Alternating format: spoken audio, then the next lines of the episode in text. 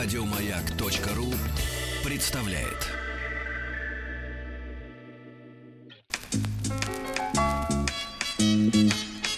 Вор должен сидеть в тюрьме, верно?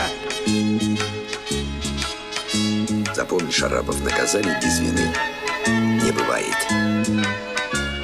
Я имею указание руководства живыми вас не брать. Товарищ полицейский. Друзья мои, э, вы знаете, что нашей с вами родной полиции-милиции-полиции исполнилось 300 лет. И наш специальный цикл, который посвящен истории этого ведомства э, и ярким э, уголовным делам, которые, естественно, находятся в поле зрения офицеров, сержантов. Вот все это нас очень интересует. И сегодня я рад приветствовать в студии Эдуарда Эдуардовича Шульца, Эдуард Эдуардович, доброе утро. Доброе кандидата исторических наук, доцента кафедры истории России, средних веков и нового времени Московского государственного областного университета. Э, Эдуард Эдуардович, спасибо огромное за то, что пришли к нам сегодня. Сквозь снежные торосы прорвались в студию. Да, сегодня такая логистика. Логистика. транспортом по рекомендации. Очень хорошо, очень хорошо. Э, э, можно, Эдуард? Да. Да, да, отлично. 1870-е годы, да, вот в России. Нужно нашим слушателям, я думаю, что прежде всего обрисовать обстановочку. Ну, Потому что так... проходит 10 лет после отмены так называемого крепостного права. Э, сегодня с утра э, читали письмо от э, тоже доктора исторических наук из Калининграда. Вот он писал, что обычно подается крепостное право как рабство. Но на самом деле это просто любовь крестьянина к земле. Да, а потом он указал, что, например, папа Федора Михайловича Достоевского вот был как-то немножко осужден или осужден, как любят говорить э, вот пресс-секретарь в МВД, вот осужден за э, растление крестьяночки. Ну, якобы. Ну, вот так вот такие познания пришли сегодня с утра. Я делюсь искренне, так сказать, как говорится, за что купил, за то, за то продал. Вот обстановка. Рождается Владимир Ильич Ленин, тогда еще Ульянов. Но он еще маленький мальчик, кудрявый, еще с волосами. Вот, вот что, что за атмосфера была в обществе вот в, эти, в это десятилетие? Ну, если продолжить про Федора Михайловича, то в 1866 как раз вышло его «Преступление и наказание». О! А связано с нашей сегодня темой тем, что через год после этого вышел русский перевод э, Ракамболя, тот, с которого, собственно, срисовали червонных валетов. Uh-huh. А что касаемо реформ, действительно, это называется «Пореформенное время», ключевое здесь это 1864 год, судебная реформа. Это присяжные? Да, это введение присяжных. Собственно, суд становится театральным представлением, появляются вот те самые знаменитые адвокаты, процессы, красивые речи, вельмиречивость и угу. так далее.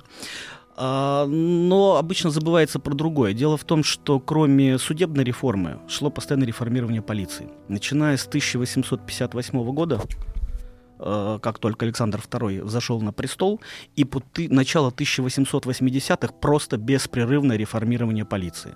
Из положительного это... Я можно бэкграунд нарисую. До этого у нас сложилось впечатление, что еще там с петровских времен, да, полиция это не там не дядя участковый, который смотрит, чтобы э, таджиков было немного в квартире. А, извините, Рустам Иванович. Ну вот, а вот это наш э, товарищ. Вот, а, а вот он как бы такой отец народов локальный, да, вот он за всем присматривает, все, так сказать, смотрит, чтобы люди не просто не нарушали уголовный кодекс, но чтобы честь по чести жили. Но да. в этом была одна из проблем, что функций на полицейских было возложено огромное количество, естественно, они с ними не справлялись. Ну, потому что следствие вести тяжело тому, кто присматривает за порядком окружающих.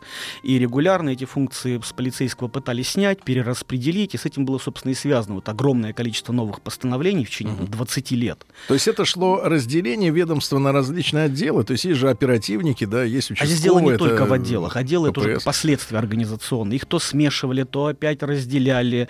Но самое главное, что выделили отдельно следствие, это важно, и ввели следствие судебное. То есть, вот, ну, это прообраз того, что мы имеем сегодня. Да, у нас есть а чем следствие отличается от следствия? У нас есть прокурорское следствие, так. есть э, полицейское следствие, есть... А Следственный комитет это кто? Это прокурорское. Прокурорское. Они же у нас с прокуратуры выведены. Следственный комитет, прокуратура, бывшая прокуратура Российской Федерации.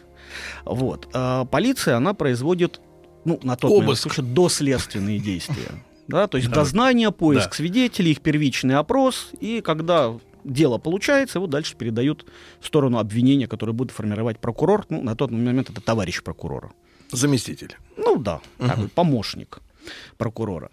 Эм, полиции стало больше, ну, население растет, преступлений стало больше, полиции стало больше. Там основные проблемы, конечно, были связаны с расширением э, количества полицейских, с увеличением какой-то оплаты им, потому что первоначально она была мизера. Ну, знаменитые высказывания, что околоточный сам заработает. Да, а там. как они харчевались-то? Вот? Э, ну, как Если денег не дают? Э, частично ситуация как сегодня. То есть с региона где более низкий доход приглашается в столицу, где он какое-то время может жить на тот доход, который он считает достаточным, да, пока не понимает, что он нужен другой, что съем жилья стоит других денег, питание других денег и так далее. Uh-huh.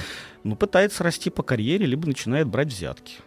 То есть проблема взяток, она, конечно, присутствовала давно. Тогда, да. да. Давайте не давно, а тогда. Тогда, да. Как-то красивше выглядит. Литературно. Вот. Эдуард, так э, э, это, эта реформа, она встречала какое-то сопротивление? Или все понимали абсолютно, что да, конечно, это встречала. Нужно? Всегда в любом обществе существуют э, так называемые условные прогрессисты, да, чтобы не назвать их либералами. И, и те, кто, в общем, смотрит несколько назад, да, их можно назвать контрреволюционерами, ретроградами, как угодно, они всегда существуют. Фундаменталисты? Нет, это немножко другое. Это, это немножко из другой оперы. Это вот как раз террористическому отделу полиции и другим ведомствам. Эм. Вот, а кстати говоря, тогда же ведь и появляются все эти земля и воля, народная да, воля. Тогда, собственно, и выделяется жандармерия которые... А э, это военная полиция? И не совсем. Жандармерия отвечала за э, целый ряд вещей. Первое, за охрану госу- государя, ну, если мы ведем все-таки про 1860-е, 70-е годы, да, угу. политический сыск. То есть их больше стали переориентировать на отлов революционеров и, и охрану вип-персон, как сегодня бы сказали. Ну вот э, ситуацию там вокруг да около, как говорится, э, первой русской революции, там 905-7 года, уже понятно, там появляются всякие меценаты, которые им жертвуют деньги. А вообще экономическая подоплека э, терроризма, вот этого зарождавшегося, она в чем была? Ну, я бы ее искал не в экономике, а в психологии и в понимании справедливости. Ведь основные конфликты происходят, на мой взгляд, из различного понимания справедливости и обострения этого чувства. У них была своя правда. Ведь э, Веру Засулич прямо в здании суда освободили несмотря на террористические акты, на убийство Трепова, да? Угу. То есть это не только некие злостные вот э, экстремисты, которые пришли, убили, их вполне общество, часть общества, во всяком случае, понимала, да, и присяжные ее освободили. А разве террористические акты не выделяли в отдельное судопроизводство? Ну, выделяли. Чтобы, ну, чтобы, э, ну, присяжные-то они что? Э, подвернулся какой-нибудь талантливый адвокатишка, языком помолол, вот тебе уже и жертва, а не убийца. Но это же всем понятно, по факту убила. Даже веб-камеры не нужно, чтобы Это понимать. да. Это да. Не, ну, как правило, всех сажали, конечно. Всех сажали, но побороть это не могли. Как, как правило, это связывают с мягкостью системы. Она была, ну, конечно, она была мягче советская, это надо признать. Мягче советская. Значительно мягче советская была система. Э, даже на поселениях в местах отдаленных, э, ну, вполне цивилизованно Ну, мы помним, жили. как Троцкий с поезда сошел. Это по фильму последнему? Антиисторическому, да? Там, по-моему, из, из, из реальных событий только фамилия Троцкий. Все остальное, в общем, из, из элементов научной и ненаучной фантастики. Но, тем не менее, мы же они все, многие бежали оттуда с каторги, да? Ну, не многие, побеги все-таки единичные. Сбежать из Сибири при том уровне транспорта, ну, это не так просто. Физически не сбежать, да? Ну, сбежать, ну, представляете, расстояние там в 5000, вот от, от Москвы до Иркутска 5000 километров. Да. Одна из таких приличных сильных территорий это Иркутская губерния. Рядом тысяч... Байкал красиво. Да, ну 5000 км до Москвы топать, а если до Санкт-Петербурга, то еще дольше. Да. Эдуард, а вот вопрос, наверное, который интересует нашего э, младшего научного сотрудника uh-huh. Владика. Э, как обстояло дело с работой э, полиции с публичными домами? Вообще вот эта легализация этой сферы, она, они были в, ведо, в ведении полит, полицейского управления? Эм, ну, там же выдавали желтый билет разрешенный. Да, да, тем. Кто, ну, там с печатями Те, кто пытался врачей. неразрешенно работать, тех пытались выселить обратно. Откуда вообще они появлялись большей частью? Это был э, своеобразный отхожий промысел для деревни. То есть летом мы сеем и жнем, Так. А на зиму мы уходим на промысел. Если совсем То плохо... есть это промысел. Если типа плохо дело в семье, то уходит э, женское население, если мужского нет. И в том Да. числе подрабатывали и в публичных домах. Заплатить за желтый билет у них не было денег, вот их чаще всего отлавливали. Те, кто с желтым билетом, общем, А за- он до- законно. было больших денег стоила эта лицензия, как бы. Нет, ну несколько рублей стоило, это уже были большие деньги для крестьянки. А, и, и полиция тоже э, занималась вот, наведением порядка в этой сфере. Ну, я думаю, что не сильно отличалась, в общем, от э, наших современных. Ну, мы все Ну, люди. билетов примерно- нет просто. Да, билетов нет. Безбилетная Неразрешенные, еще, еще безбилетники. Безбилетно, да. Э, Эдуард, а вот дело как раз вот э, клуб червоных валетов, да, можно как под ними э, проложить фундамент. Ну, фундамент первое Он- громкое дело, действительно. И э, если мы ведем речь все-таки о 300-летии полиции, то полиция здесь, конечно, сработала четко. Там в суд попало больше 300 свидетелей опрошенных. Это надо было их собрать, Надо опросить. ведь понимать, что я правильно понимаю, что тогда не было еще отпечатков пальцев. Нет, нет. Соответственно, фотороботов нет. ничего не было. Отпечатки пальцев были придуманы, что их можно уже снимать, но ими никто не пользовался. Если вы вспомните Шерлока Холмса, Да, то он, в общем, тоже об отпечатках пальцев не очень имеет себе представления. ну да. А это 90-е годы 19 Ну, ему проще, он э, придуманный. Вот, Ну а да, тут- он по табаку, по, по пеплу определял преступников. Эм, Действительно сложно было, в основном это опрос свидетелей, сопоставление фактов и так далее. То есть полиция действительно поработала здесь неплохо. Тут э, дело-то, история интересна другим. Существует красивая легенда о клубе червонных валетов. Да. И она, собственно, у нас везде, в интернете, в частности, откройте там Википедию, она так красиво описана, есть более красивые описания. Но тоже, кроме названия, ничего, ни, ни слова правды, да? Ну, не то, что не словно, фами- фа- фамилии правильно написаны, даты верные стоят. Вопрос трактовки. Потому что как звучит официальная, ну, красивая романтическая версия, да, что начиная с 1867 года э, господин Любимов организовал притон на Тверская 4. Туда Этот стали дом собираться... есть или перестроен? Там со- собирались, значит, э, члены будущего клуба, которые решили, что они будут клубом «Червонный валет». Назвали это почему-то притоном. Значит, первый раз они попались в 1871 году на том, что за месяц как-то умудрились споить э, купца Еремеева, почетного гражданина 22 лет от роду. И тот помер от белой горячки. Но того, как помер от белой горячки, подал эм, заявление в полицию, что на него собрали дол- э, долговых расписок на 20 тысяч. И как-то благополучно помер. Вот с этого началось все дело. Значит, пока они были под следствием, это первая группа, которую потом товарищ прокурора называл, собственно, и есть они и есть валеты, как прячете прямая цитата. Потом к ним присоединилась другая группа, которая в 1874 году вышла из тюремного заключения, где благополучно штамповала поддельные векселя. Э, В тюрьме. Да. Вышла, объединилась с частью этой группы и стали устраивать новые э, аферы. То есть э, они выдаются как, э, фильм «Блеф». Пом- Помните же фильм «Блеф», да? Или там э, «Арсен Люпен». То есть вот такие вот, которые на 50 лет позже по- появился Рокамболя, с которого это все рисовали. Вот Рокамболь, французский роман, такой э, негативный персонаж, но Ну, женщинам отсидевший, нравится. отсидевший и перешел на сторону добра. То есть такой архетип Робин Гуда. И э, из этого клуба червонных валетов в разный период времени судебного процесса по разным причинам рисовали вот этот клуб червонных валетов. Э, умные, отпетые мошенники, золотая молодежь э, и так далее. Но насчет умных и отпетых. Ну вот, например, дело, на котором второе дело, которое им приписали, с которого тоже стали раскручивать. Приехал э, в Москву э, дворянин Протопопов из деревни, имея на рукав справку, что на 1869 год у него было два поместья. Приехал он в 71 году. Тут его, значит, охомутали два валета Шпеер и Давидовский, он же Давыдовский. Один э, коллежский регистратор, другой дворянин. И вроде как сказали им, что слушай, ну ты можно денег поднять. Москва, тебя никто не знает. Давай мы будем выдавать тебя за большого помещика и несколько раз заложим твои имения. Несколько раз одно да, и по, то по же. нескольку раз, да. Насобирали денег, часть получил от Протопопов, часть они себе взяли как комиссионные на развитие дела.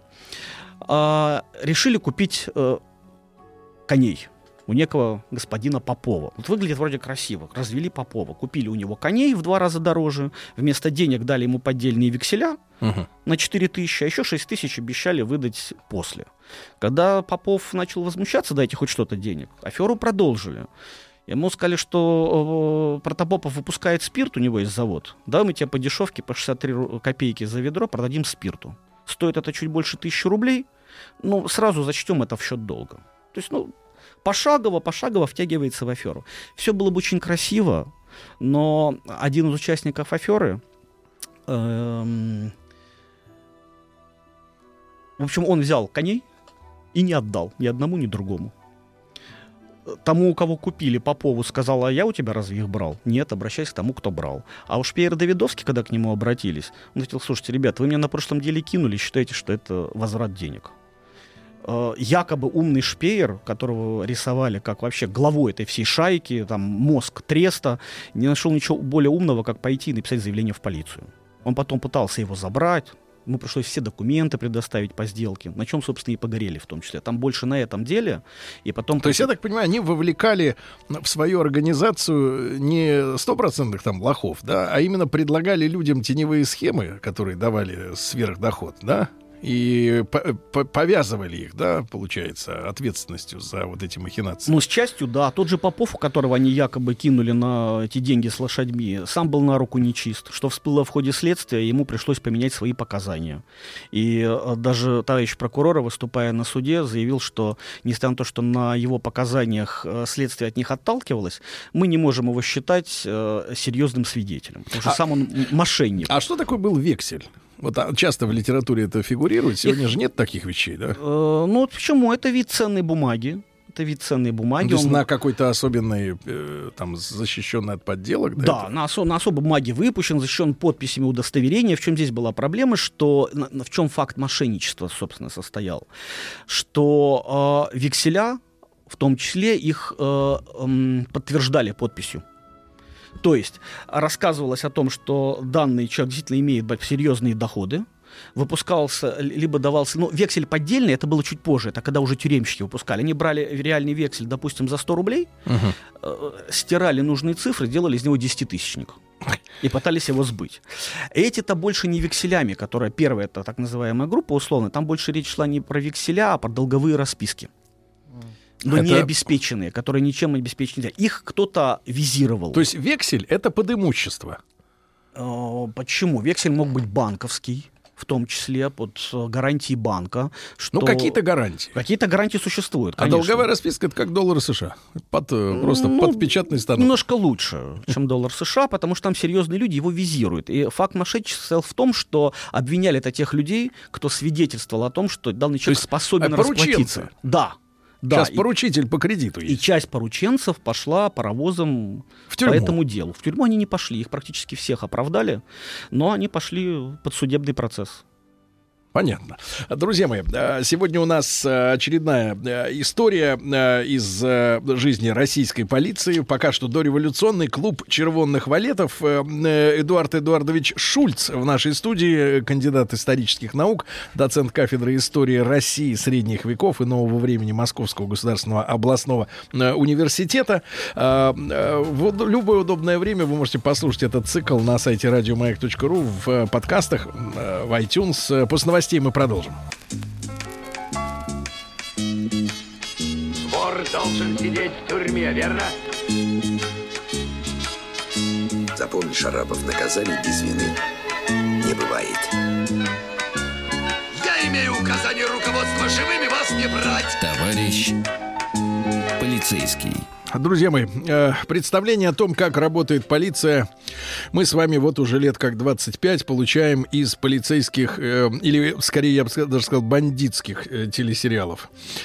Вот потому что, потому что, честно говоря, порой, порой, не везде, но порой моральные качества героев, противоборствующих друг другу, они как-то вот очень сближены.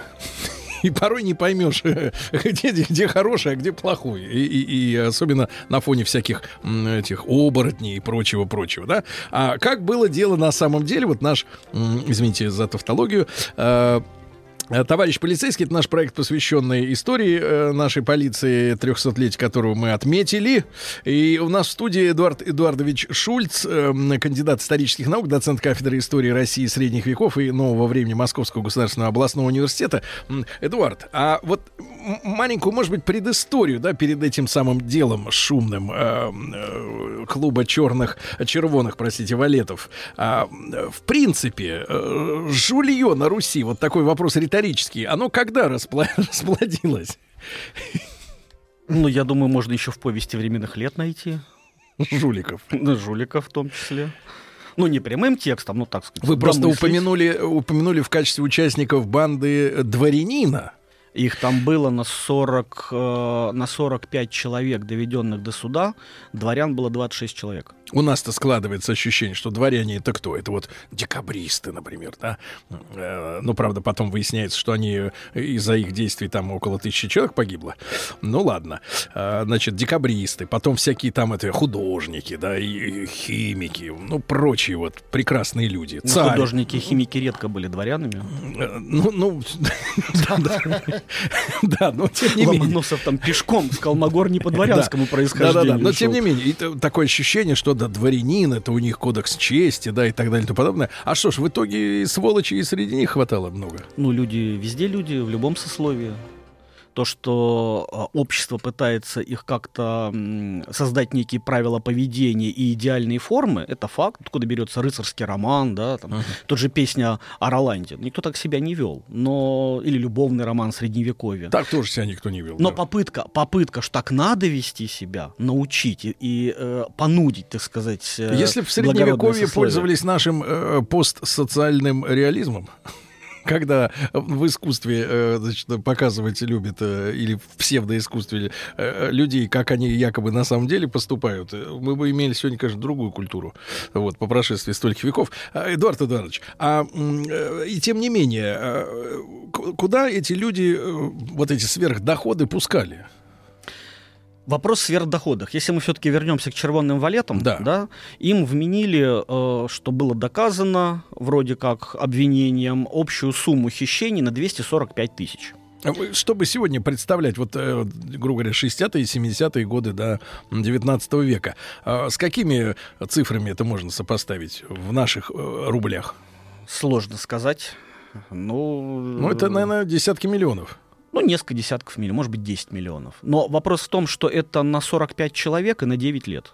Mm. Если вы это так все это разобьете, бюджетники, сумма, что ли, получается? Сумма окажется смешными. Бюджетники. Это к вопросу, был ли клуб э, этих самых валетов, и насколько действительно были проницательными, аферистами и так далее. Выглядело все очень красиво, когда это преподнесли. Надо же понимать, что само понятие клуб червонных валетов, откуда оно появилось. Это как черная кошка? Вот примерно. Вот в моем представлении примерно, примерно так. А, появилось это в следственном деле со слов свидетеля, который вначале был подозреваемым, был переквалифицирован свидетеля, что некий э, участник этой организованной преступной группировки как-то ему проговорился, что мы, как червонные валеты, у раком, как ракомболь. Правда, ракомболем он назвал почему-то самого незначимого члена группировки, если иметь таковой в виду. Ракомболь, напомню, это герой французских романов, приключенческих аферист. Э, и общество, конечно, даже жило этими романами. Ну, Известно, что например, фраза «Золя», что преступление и наказание Достоевского чуть лучше Рокамболя. Но это их взгляд. Мы это больше читали. Да, сволочи они. Да, преступление и наказание. Они даже нашу таблицу Менделеева называют просто периодической. Просто периодической. И даже без Менделеева. Да? А, вот, а если посмотреть, какие деньги действительно там в ходе махинаций выручались, то это действительно не очень большие деньги. Они большие, может быть, вот здесь сейчас месяц пожить, но это не миллионы который можно было взять и уехать. Поэтому остается впечатление, что люди не очень далекие, да, умные, да, пытались большей частью, конечно, хобби что ли включить в аферу. Было? Нет, зарабатывали на жизнь. Вот э, связано это с появлением все-таки клуба червоных валетов, я это закончу, почему оно так. Угу. Это было очень выгодно преподнести прессе, потому что это шум. Это было очень выгодно преподнести э, прокурорским, потому что знаковое дело. Кто вел обвинение? Товарищ прокурора Муравьев. Ему на 77 год, когда состоялся основной суд, там, с март, февраль-март месяц, ему было 27 лет. Он только был назначен товарищем прокурора в Москву. После этого дела уехал в Санкт-Петербург. Через 4 года он уже главный обвиняющий, в, главный обвинитель в деле по покушению на Александра II в 1881 году.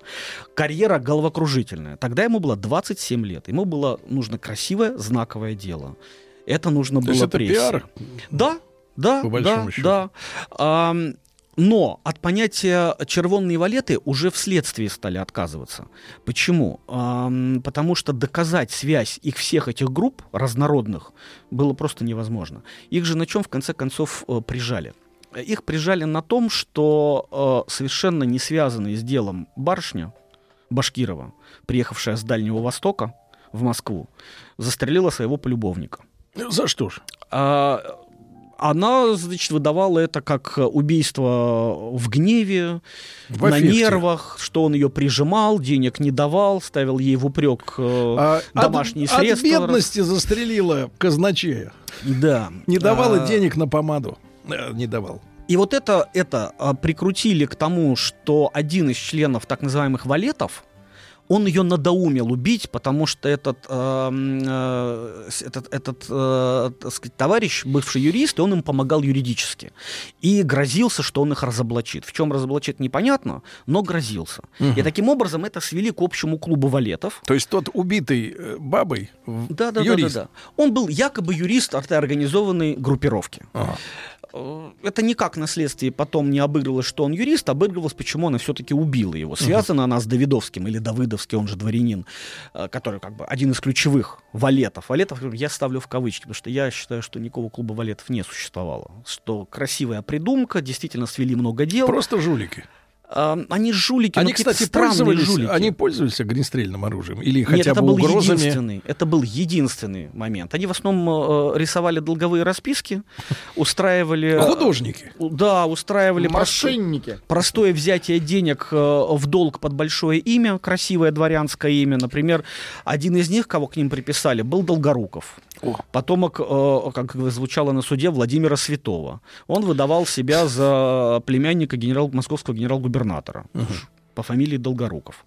Э, Как соскочили на, на, суде? Сам он не говорил, что он племянник. То есть его выдавали другие люди за племянника. Под это он получал, соответственно, кредиты в долг, товары, которые продавались. Но тоже сделано как-то достаточно глупо. За, эти товары, за этими товарами рано или поздно все равно приходили. А он уже был лишен звания до этого в 1870 году. Звание. Дворянского. А- и, всех, и всех привилегий. А была технология лишения Да, дворянства. Да. э, Именно его- за недостойное Да, поведение его обвинили в э, обмане на 300 рублей. на 300. На 300 ну, не бог рублей. весть какие деньги. И в 1870 году он уже имел э, срок с лишением всех своих прав. Вернувшись... э, То есть это гражданская казнь, так называемая, да? Да. Да, он, так сказать, э, от этого, э, пройдя вот этот период, опять вернулся в жизнь, он надо чем-то зарабатывать, и все это дальше продолжилось. Но тело-то помнит дворянскую жизнь. Конечно, конечно. Одна из, э, из таких помнят. при- э, примечательных э, историй, которая повторялась десятки раз, э, была особенность, эм, когда брали управляющих, у них брали залог за вступление в должность. Причем приличный, 500, полторы тысячи. Давалось объявление в полицейских ведомостях о том, что требуется управляющий. Там, на винокуренный завод, в поместье. У этого человека брал- брался залог, и потом не возвращался. Оказывалось, что места этого рабочего нет, А, ну это Эти- распространенная эти- эти схема, деньги начиная с забирались. 90-х. э, э, чтобы получить э, должность, надо сначала заплатить. Да, но это работы нет. Тут хоть должность получал, а там не было. То есть это, это была фиктивная работа. Потом, значит, Долгоруков признавался, что у маменьки этого места нет. А начал он вообще, он был заведующим литературного отдела газеты в Санкт-Петербурге. И первая его афера, которая известна, была в том, что он нанял себе, пытался нанять себе на работу литературного редактора за 100 рублей. Взял залог в 500. А когда женщина стала разбираться, выяснилось, что хозяин газеты никак не планировал никого нанимать, а зарплата на данную позицию 40 рублей. То есть вот дела настолько мелкие, когда вот их каждый по отдельности рассматриваешь, вызывает недоумение. Просто А жулье. где же, где же, Ну, мелкое собственно, жулье, да. да. где же, собственно, великие махинаторы на уровне блефа? Что за клуб такой? Самая красивая история, когда сколотили ящики и отправили из Нижнего Новгорода по разным городам. Так. Написали там в одном случае, что это пушнина, в другом еще какой-то товар. А особенность в том, что когда почта тогда при государстве, государева почта его императорское величество принимала, да, выдавала документ с указанием суммы. на которую застрахованы угу. и на, на какую сумму лежит там товар. Они что, не проверяют? Не проверяли? Не проверяли, нет, но на веру. Да ладно? Да, и соответственно... Что за система? Ну, потому что сословное государство. С этим нужно вначале столкнуться, чтобы понять, что дворяне бывают разные, что на слово верить нельзя. В дознании тоже были проблемы, дворянина просто так не допросишь. Да. Это только Федор Михайлович Достоевский мог писать про психологические методы, которые на, на Раскольникова давили. Я думаю, что там вся полиция потешалась над, э, над такими методами работы с потерпевшими. А, вот, и они эти бумаги, полученные от почты, что товар отправлен, сумма его такое, такая, они эти бумаги закладывали за реальные деньги. Были а такие... в ящиках фуфло. А в ящиках, как и вскрылось, когда через несколько недель не явившиеся за ящиками товарищи э, ящики вскрывают, обнаружат, что это подлог, начинается разбор, а в чем же дело, и выясняется, что эти бумаги давно уже у третьих лиц, у дисконтеров.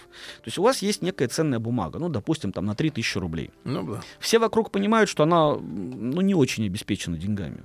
Вы идете к дисконтеру, который ее покупают у вас, допустим, за 2000 рублей. Uh-huh. Но у него есть свои механизмы, как отжать эти свои, ну, допустим, не 4, а 3000 рублей. Да, поэтому он их покупает. И таких дисконтеров было огромное количество во всех этих аферах.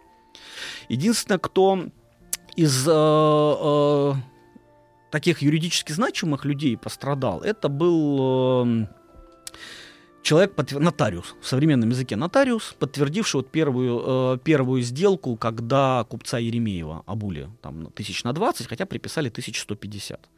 Возвращаясь к купцу Еремееву. Uh-huh. Э, вроде он как за месяц они его споили, он от Делириус Тременс помер, но мы все понимаем, что за месяц Делириус Тременс не появляется, да, то есть, и поэтому больше я верю ситуации... Белая горячка перевожу. Да, более верю ситуацию, что он свое 150-тысячное наследство пропил еще до женитьбы, а все бучу подняла жена, что она потребовала не принимать у него долговых расписок, не оформлять, потому что он не в адеквате. А он подписывал всех, всех этих э, долговых э, расписок тысяч на 20, которые, собственно, Шпеер с Давыдовским у него и изъяли. Угу. Дело, которое первое началось на них официально. Потом они э, попались... Э, с продажей лошадей, который один хотел продать в два раза дороже, а третий вообще никому ничего не вернул. То есть аферист кинул аферистов. Угу. Потом они надолго пропали. Давыдовского э, захомутали на убийстве Башкировой своего полюбовника, а его приписали, что он ее понудил к этому. А Шпеера поймали на том, что в 1876 году они устроили после пьянки э, фиктивные похороны пьяного своего уснувшего товарища Калустова. Живьем. Но они его не похоронили, они его просто в гробу провезли по, по Москве по, под песни, и им вменили надругательство.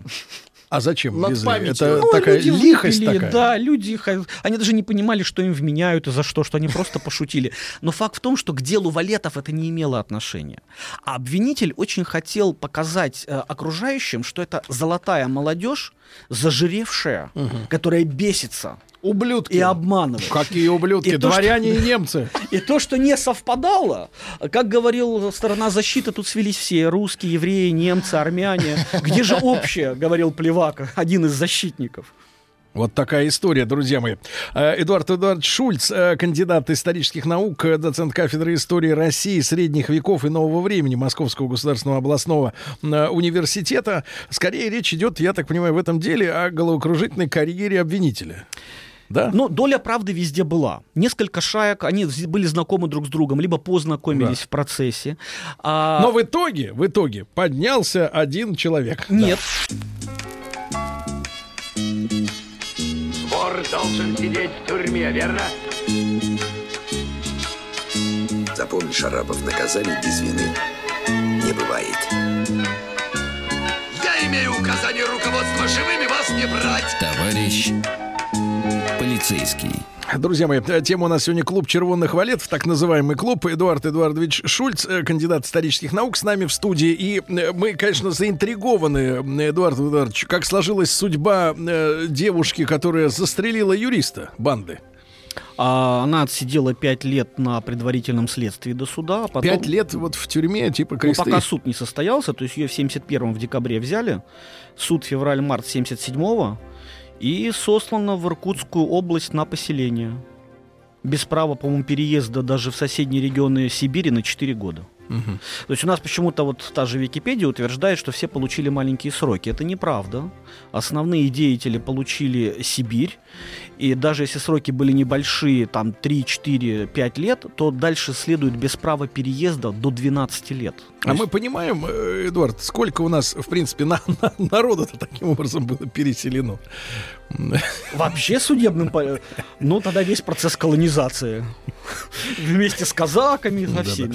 Да, а, вот, а, любопытно, э, в принципе, вот, Эдуард, а какая была система вот дореволюционное владение оружием? Она же из легального пистолета, нам револьвера застрелила абсолютно мужчину. из легального пистолета, он был зарегистрирован, откуда и узнали, что, собственно, этот пистолет э, купил и дал ей один из так называемых членов клуба валетов Давыдовский. А, все-таки по документам вот есть связь. он ее подарил. Э, это подарил при... пистолет? Да, привязывали, что он специально подарил, чтобы она застрелила и накручивала ее. А на суде выяснилось, что подарил он ее в начале ноября, застрелила она в конце декабря, как это связано, непонятно. Он не смог объяснить, зачем подарил. Темная история. Угу.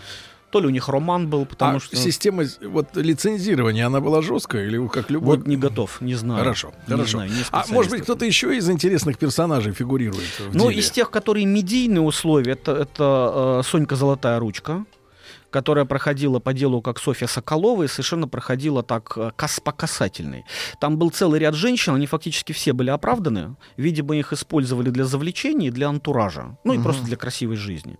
Но им ни обвинение не смогло вменить что-то серьезное, и суд, в общем, их оправдал. Хотя То многих... есть Сонька была эскортницей? Э, ну, эта история умалчивает. Э, но то, что она меняла мужчин как перчатки, факт. У нее же официальных три замужества. Угу. Но, правда, опять же, если вы обратитесь к источникам в интернете, фамилия Соколова там не значится. Значит, что у нее три мужа и три фамилии, а Соколова не значится. А вот в деле о валетах она как раз проходила как Соколова. Была оправдана, но через три года присела за дело в Одессе. Угу. Бежала, Это другой разговор, да. Бежала из Иркутска, ей сдали послабление, посадили в Смоленске, оттуда она опять бежала, ее переселили угу.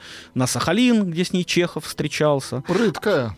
Хотя легенда гласит, что она якобы бежала, на, э, сказать, но это, но это не так. Чехов ее видел, и она в 99-м году, там же православие приняла, о чем акт есть. Э, сколько ей было на дело валетов, э, ну, она сама давала две информации, что она 46-го года рождения и 51-го. Ну, то, что Варшава, либо другой маленький городишко, это бог с ним. А вот 5 лет разницы, ну, в любом случае, ей было до 30 на дело uh-huh. валетов. То есть в самом, в самом соку. Uh-huh.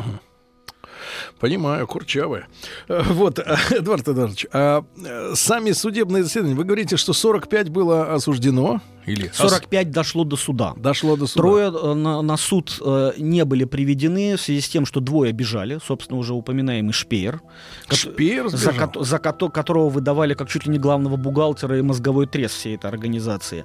Э, некий Сидоров и э, Султан Шах был признан невменяемым и отправлен, ну, как сегодня было сказано, в психиатрическую лечебницу. Тоже был э, аферист, аферист пытался э, заработать за счет афериста, потом они после, после следствия они подчистили друг другу показания так, чтобы, в общем, не как группа идти. Угу. А вот из этих 45 сколько было осуждено? Из 45 было осуждено 19 э, человек, 20, так сказать, остальные были 26 оправданы. Но именно в результате вот этих полемических таких выступлений адвокатов или доказательств не было а, реальных? Дело в том, что изначально в само дело было зашито, было, была зашита проблема. Следствие объединяло огромное количество эпизодов, 31 уголовное дело объединили, 59 пострадавших. И, соответственно, следствие велось очень долго. Они уверяли, что 9 лет оно велось, суммарно, если все эпизоды взять. И, конечно, когда вот так лоскутные дела пытались объединить в одно, а там не везде даже люди совпадали. Начиналось там Шпеер Давыдовский, потом их знакомый Протопопов, который подписывал для них все бумаги необходимые, сам получал 2 копейки, а большую часть забирал Шпеер Давыдовский. Решил сам открыть свое дело. Взял других двух подельников, пошел сам повторять. Ученик. Да, то же самое, что сделали с ним, в общем-то. А, причем при этом прихватил жену Шпеера. Которая была, да, да, да, видимо, так отомстил. Она была оправдана. То есть, вроде она как не знала. Он прихватил силы или по любви? Э, да нет, по любви. А, не прихватил знаю, точно не по любви. Силой. Прихватил жену Шпеера. Точно не силой, потому что она с ним по губерниям разъезжала. О. Эм, Так, а о чем мы, собственно? А, Что-то я на шперы Я про то, что э, не все сели. А, не, да, потому что дела были разрознены, и доказать, что если один человек перешел из прошлого дела в это, из этого дела, с кем он был связан, перешел в следующее, то есть взять одну группу, она не была связана даже с половиной дела. Угу. Абсолютно. 30% вообще проходили там чуть ли не Ну, аутсорс такой, да? Ну, видимо, это люди, которые были все-таки знакомы. Франчайзи. И жили примерно на одно и то же. Но система афер у них была разная. От примитивных пошел один вообще. Был такой отставной поручик Голумбиевский. Он просто прочитал объявление о том, что требуется лакей. Устроился на работу, в этот же день обокрал барина и ушел. Ну, в чем здесь афера? Гениально. А зачем Зачем работать? Да. Эдуард Эдуард спасибо вам огромное. Эдуард Шульц был у нас э, сегодня в студии, кандидат исторических наук. Э, наша рубрика «Товарищ э, полицейских». Полицейский, спасибо огромное. Еще больше подкастов на радиомаяк.ру